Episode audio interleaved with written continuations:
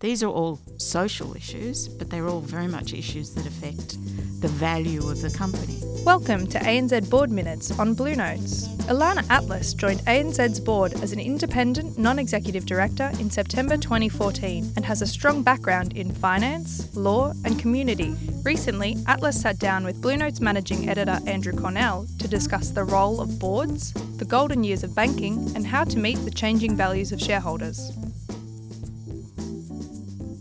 thank you very much for joining us, That's Ilana, right. as, as one of our directors in our Board Matters series on Blue Notes. And really, I, wonder if we could, because you've had an interesting career. Um, you're from Perth, which is not that unusual in its own right, but you're from Perth. You've spent a lot of your time now in the eastern states, but you trained as a lawyer. Then you went into the banking industry with Westpac as an executive, and now you've moved into not just a sort of non executive director role, but uh, across the arts, not for profits, um, corporate entities. So, uh, did you plan your career? Did you sort of think about this? The reality is no. Um, I didn't, but I think the key has been really to take opportunity and take risks along the way. So, when I moved uh, from general counsel at Westpac uh, into the HR role at Westpac, I think most of my legal colleagues thought I was crazy, but that was a risk to a certain extent, but also a passion. So that opportunity was one that I really wanted to take. And that that passion that was then. Um, for the sort of human side of, of companies to yes. work more with people rather than with the law. Correct. Yeah. yeah. So I'd always at at Mallesons when I was a partner there, I'd always been involved in the people side of that business. Clearly, in a law firm, that's everything to a law firm. And so, having the opportunity at Westpac to really, I suppose, be an advocate for, at that point, 40,000 people was really a privilege. Now, if I've got this right, and my memory is not that great, but I think you you went into Westpac from Mallesons, and partly because Reg Barrett was a mentor of yours who had gone the other way almost? Well, well, it's interesting. Um, Reg had been a mentor of mine, absolutely, but um, I took over as general counsel at Westpac from Betty McNee, who'd been a Freehills partner actually before she'd joined Westpac. But certainly, Reg had worked with me as a partner at Mallesons, and I'd known him for many years when he was a lawyer at Allens as well. And was banking something that, again, it attracted you in advance, or was that just where the opportunity had come to move into the corporate well, world? Well, actually, I wasn't a banking lawyer. I was a mergers and acquisitions lawyer. Um, but it was an, it was a wonderful opportunity. Also, uh, David Morgan was CEO of Westpac at the time, and it was a very innovative organisation. And uh, I thought it really offered me significant opportunity. Mm. So I was very keen to be part of it. And did it, because um, you, in the period, you're really there in the golden yes. years yes. of banking, you know. Because deregulation was still flowing through, yes. the economy was really steaming along, Australian banks were trying to do a, a lot. You know, that period of banking now is, is sort of turning around. We've had the Royal Commission, but equally yep. economies are not growing so fast. Mm-hmm. You know, how do you perceive that period in banking and now that you're a, a director at ANZ? Well, I, I, tend to agree that they were golden years. Um, perhaps when you're in the melee of, of business, it doesn't always feel that way. And obviously, we had our fair few challenges. But there's no question that the current low growth environment that we're operating in makes makes it more challenging. It's different. But obviously, there are other opportunities that, for example, technology provides us to really do things differently. So I think what I saw in those days was an evolution of banking. Banking changed significantly. Um, I was part of the acquisition by Westpac of BT, going into into wealth management. Life is goes in circles, mm. obviously, and and that was significantly different. Also, I was um, at a time when people were thinking about Asian expansion as well. So I think with every era, it brings its new challenges and change. And I think that's what we're about at the moment. And it's about seeing what the opportunities are that the current environment provides us. Do you think the change at the moment is more radical with the disruption from technology and regulation and sort of non bank competitors? Or again, is this sort of cycles that you've been through? Uh, I think it is cycles, um, but I think it is more radical just because everything is so much faster. Mm. The change is just coming so much more, so much faster, which means means that I think incumbency was a huge strength. It's not nearly as much of a strength now. And if we think about your role on, on the, not just the ANZ board, but you're mm-hmm. on um, Coca Cola Amatil as chair, um, you're on some, some quite interesting other boards.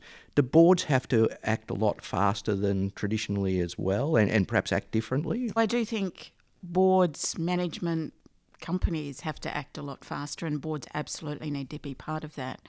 I think the challenges for boards at the moment is that there's no question the environment uh, creates risk aversion. So, frankly, because of the need for speed, uh, you probably would prefer not to be as risk averse as I think the current environment is forcing boards to be. So that's that's a challenge that boards need to meet. As well, I think boards are struggling with this notion about where does their role and management's role begin. And I think boards need to constantly recalibrate that. Obviously, in the financial services sector, we are highly regulated, and the regulators seem to want us to be perhaps more involved with management than we think we should be to satisfactorily perform our role. So, I mean, that's part of what we're paid to do. So it's a constant calibration of those issues. And it's an interesting challenge because going back through sort of you know the last 20 or 30 years, there's been constant debates about how governance needs to be structured and, and what a high performing board looks like and whether that's the skills mix. But as far as the research goes, you know, there's some support that the chairman should be independent of the chief executive, which is different mm-hmm. to a lot of the US models. Yeah. But a lot of the time it, it seems to boil down to good boards are boards that talk to one another and function well and are aware of what's going on. Yeah. There, there's no sort of prescription for how a good board works. Is what's your sense? I, I agree with that completely. So I think the rules of governance are as well formed and as clear as you would like them to be and have constantly, continually evolved. But at the end of the day, you still have calamities. Um, and I agree with you. It's entirely as a result, I think, of the culture on the board, the way that people get on together, uh, their purpose, the alignment with management, the relationship with the between the chairman and the CEO. They're the things that matter, and frankly, they're the things I think that add value to shareholders as well. And you're a chairman yourself, but yep. you're also on these other boards. How deeply do you think the board should go into management? How do you draw that distinction between which? Is... Well, I think you can't generalise, and so, for example, in financial services, our regulators are requiring us in in relation to certain matters to go quite deeply into management uh, and be accountable for a number of things that I think. Um, if you're ordinarily thinking about the role of boards, you wouldn't expect it to happen. So I think it is very much on a case by case basis, dependent on the industry, the sector, the company, and the issue. One of the, the other issues that's very live at the moment is boards are agents for the mm-hmm. shareholders. Mm-hmm. What are companies doing? And on the one hand, we have this sort of view that, that comes from Milton Friedman originally, but been, has been sort of quite commonly bandied about that companies' jobs is to create profits for shareholders. But we've just seen this debate play out a lot more widely, and the Business Roundtable in the US has said, well, actually, no, companies are not just there to make profits for shareholders, they have a social role to play as well. They have a much broader stakeholder base, uh, their employees, the communities in which they work. how do you, as a board, you know, and a, as a chairman and as a director, how do you think about the social role of companies and is it all about shareholders? It's an interesting discussion, no question. But I think, you know, for boards, it's reasonably clear. So the law requires us to act in the best interests of the company and shareholders. We operate on the basis that we're acting in the long term interests of shareholders, and to do that, appropriately, you need to take into account all stakeholders, which means that you do need to take into account customers, employees, the community, and that's particularly the case today um, in considering what's in the long term interests of shareholders. So, boards do and must take all those matters into account. So, for example, for a Coca Cola Amatil, clearly it's important for the board to consider all matters to do with waste, recycling, plastic, obesity. These are all social issues, but they're all very much issues that affect the value of the company. So I think, it, it, in a sense, boards have understood that and manage it pretty effectively. So, boards, when considering these issues, I think do consider them in the context of what their company does and where it's appropriate for them to take a stand. Having said that, though, I think in terms of the general discussion, there is an issue about accountability of companies. So, for companies to wade in on all issues, I think it's just important to understand that we are not elected, and so we have to think hard about, you know, who are we accountable to, and that needs to be something we consider in making those decisions about where we participate and where we don't. And uh, I suppose that complexity gets even deeper when you think about the makeup of your employee base. Uh, for ANZ, for example, wherein I think it's 34 yeah. markets, I think I saw some numbers that there's more than 120 different races represented here, um, dozens of different religions and things. It's, it, I would imagine if you tried to say, well, we're acting in a way that our employees want us to act, that's an incredibly diverse base of stakeholders there. It is, and it's something you need to consider when you're making decisions about where you take a stand, when you comment, when you have a view, and when you don't. And one of the other uh, challenges that, um, well, not challenges, one of the other realities of the corporate world that, particularly in the last decade, but in the last couple of years, has started to become more prominent is the role of activist shareholders. Um, yes. in the past, there used to be sort of roughly two groups. There used to be, um, you know, green mailers and others who are very aggressive in trying to obtain a financial outcome, and then not for profits on the other hand, who were trying to push a um, you know a particular cause, you know, as worthwhile as it may be. But now that sort of activist shareholder base seems to be much broader. You know, we have union. Um, backed super funds, or we have pension funds from the US, or sovereign funds from you know, Northern Europe, who would all be considered activist shareholders today. That's right. That's right. So uh, it's changed a lot in the last 10 years, I think. And I think boards have changed too in their reaction to shareholder activism.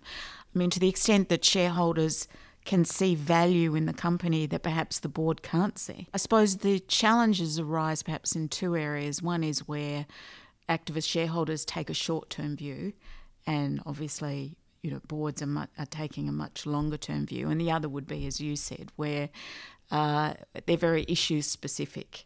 And that, of course, means that it's a bit more difficult for boards who are taking a much broader view about the company and its value. And so that again can create issues with activism. Mm. And your your own um, board positions do go across uh, not for profit, in, yep. Indigenous rights in Australia, um, the arts community. So when you sit on each of those boards, are you the same person or do you have to sort of take one hat off and become a different person? No, I think you are the same person. Um, the reality is we're all very multifaceted. We have lots of different interests, lots of different passions. Um, the things that I'm involved in in the not-for-profit sector are really passions of mine that I bring to my paid boards as well. Um, but clearly, when you are considering issues, you do need to consider them from the perspective of the shareholders um, of that specific company. So, to that sense, but you are the whole person, I think. And it's interesting because the debate around the, the skills mix on, on boards is, is an ongoing one, but it's typically been uh, do we have the right number of lawyers, accountants, um, yeah. bankers, and CEOs and non CEOs? Then it moved on to, you know, clearly diversity is a benefit, and there's plenty of research to support that, whether it's gender diversity or cultural diversity that represents where companies operate. But now we're starting to see, well, the boards also need to have representatives of communities or particular stakeholder groups. Do you have a sense of, of how you would think about that? Well, I think some of us, so for example, on Coca Cola Amatil, we have a 30% shareholder in the Coke company and they appoint two directors. So it's not foreign, I think, to us to have people with a significant interest in your company represented on the board.